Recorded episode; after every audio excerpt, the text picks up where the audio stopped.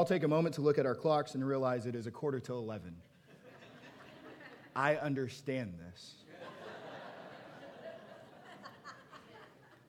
However, because there's food just right there, you've afforded me a few extra minutes. And so, our scripture this morning, we will conclude in Jesus' Sermon on the Mount in Matthew chapter 7, beginning in verse 24 through the end of the chapter in verse 29. Um, it is found on page 966 in your Pew Bible. If you don't have a Bible with you, I encourage you to pull that out. If you don't own a Bible, since you're all gathered here, you can all hear this at once. If you don't own a Bible, there are no names written in the Bibles in the pews, and that is on purpose.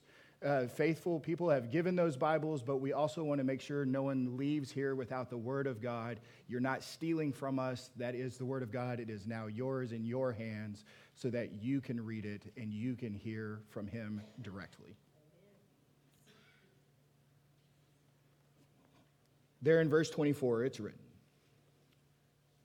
Everyone then who hears these words of mine and does them will be like a wise man who built his house on the rock. And the rain fell, and the floods came, and the winds blew and beat on that house, but it did not fall, because it had been founded on the rock. And everyone who hears these words of mine and does not do them will be like a foolish man who built his house on the sand. And the rain fell, and the floods came and the winds blew and beat against that house, and it fell, and great was the fall of it.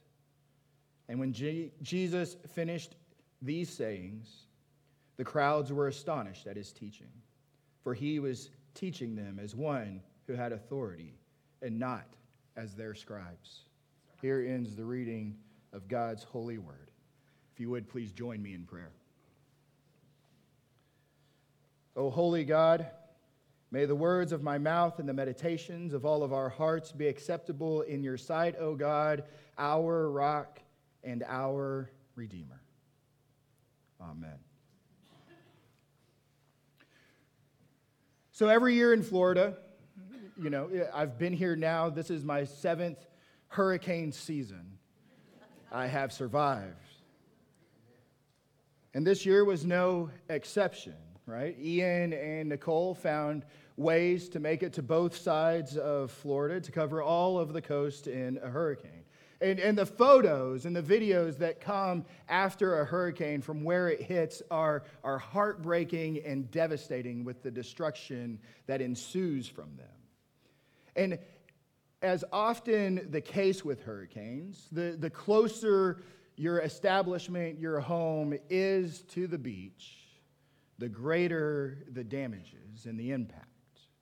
In particular, this year after Ian, I, I saw photos and videos of homes there on the coast, just a few miles south of us, that were collapsing onto the beach.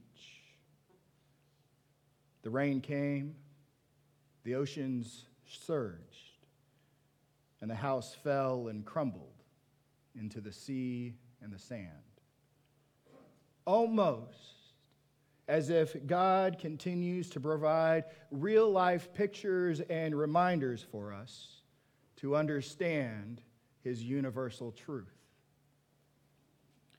Now, there are many things we can do to mitigate the risk of a storm causing our homes to collapse.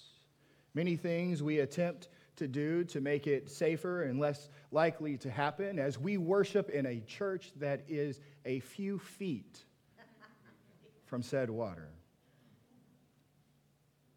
Yet, still remains the most effective solution of all is simply do not build on sand. It was just moments before Jesus gives this teaching that he gives us stark warnings. That the path that leads to destruction is indeed wide, and many will go through it. And then he goes on and he says, Many will say, Lord, Lord. But I will declare to them, Depart from me, for I never knew you. It's here at the end of Jesus' Sermon on the Mount, the sermon in which he went up the mountain to escape the crowds of general people, and he's teaching the disciples and those who are believers in him. He is teaching to his followers specifically. And he makes it clear that his way is the only way that will ever lead to salvation that even attempting to claim Jesus as Lord and to keep our eyes fixed on the world and our desires within the world, that our house, our lives will end in destruction when the storm does indeed come. Jesus declares that living as he has taught is wise and it builds your life on a sturdy and strong foundation. See, we know of his warning. We know what happens now that we have heard and if we ignore. But what does it really look like to be built upon Jesus and his word as our foundation. What does our life look like? And I will contend to you this morning two distinctions for Christians who have built their life with Jesus as a foundation. First, it means that our lives, that our living will be noticeably different from the world. Not where someone has to come and ask, are you a Christian? But it is noticeably different from the world. See, in 2022 and for the past decade plus, politics are ripping people apart. Communities and families and friendships are being ruined by the vile words, arguments, and actions that are being taken. And as Christians, we have made vain attempts to clothe it in faith, yet we sound like the people just described in verse 22 when he said, Lord, Lord, did we not prophesy in your name and cast out demons in your name and do mighty works in your name? And it's there that he tells them, Depart from me. I never knew you. You did works of lawlessness. Quite simply put, they tried to fortify their own sandcastles on the sea by claiming to do it for Jesus. When really, they never understood him at all.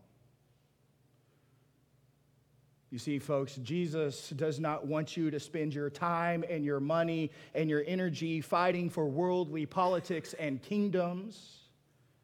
For those whom he has called from the world to him, he calls for him and his kingdom. His kingdom is not of this world, but is eternal in the heavens. And when we are His, we are given new citizenship. We become citizens, as Paul tells us, of heaven. No longer of this world, of this nation, of this state, of this town. We are citizens of heaven, of a far greater place than this is in its fallen state, and will remain until Jesus returns and makes it all new. And so the truth is, we don't need a mayor, a senator, a governor, or a president, for we have a king. And his name is Jesus.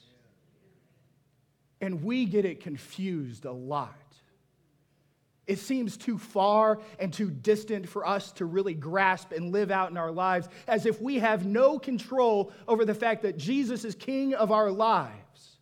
And you're right. We don't have any control over Jesus. We don't have any control over God. We don't have any control over the Holy Spirit. And so we look for things in this world to grasp onto, and we completely miss that Jesus is the one who has grasped us. And so we substitute the Creator for the created thing. We substitute eternal for temporal.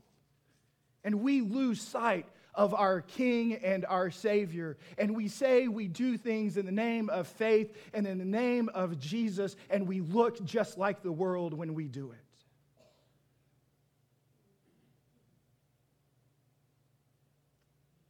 Don't waste your life in toil for kingdoms that will come to an end. Live for the kingdom that is eternal. Claim your citizenship in heaven and live as an alien in this land. So different, people notice. The other way that we are called to live our lives that would be noticeably different is by our speech. because the way and manner in which we speak and talk reflect our very hearts. And oftentimes they reflect the worst of us. They reflect the flesh that we are constantly battling. But the truth is, if your heart is full of Jesus, you will sound like Scripture. You will sound like love. You will sound like grace. You will sound like gentleness and kindness and peacefulness and faithfulness. You'll sound like truth. And the gossip will cease, and the divisive speech will come to an end, and the hatred will become dull into a dislike into prayerful care and concern for others. And our lives will turn towards love and compassion and truth and grace, and they will abound. And you will look different, noticeably, from the world. Jesus makes it clear here at the very end of his sermon, the parting words the rain is coming, the floods will come. The earth will give way. Suffering, tribulation, and trials are unavoidable in this life. And only by building your life upon Jesus and His Word will be sufficient. For us, dearest Christians, this means that the very gospel of Jesus is at the center, at the middle, and of the edges of our whole lives. Because the gospel is true, the gospel is love, the gospel is grace, and the gospel is what gives us a life that is filled with joy and hope. See, we're born with a sin nature. We're born with sinfulness, and we live a life that is littered with it. And yet we cannot atone or make right with God all on our own. So without help, we live as those without hope. But our King, our King descended from his throne to take on our form as a newborn infant that first Christmas morn and then grew and lived a life without sin. And then, at the time God had ordained, he gave up his life and died on a cross for our sins, paying a penalty that we could not pay, so that we could live a life we did not deserve. And through that, we would be forgiven and made right with the Father who is in heaven. Three days later, Jesus rises from the dead and seals the victory over death for all those who believe in Jesus. Folks, you see, it was our own king who didn't look out for his self preservation,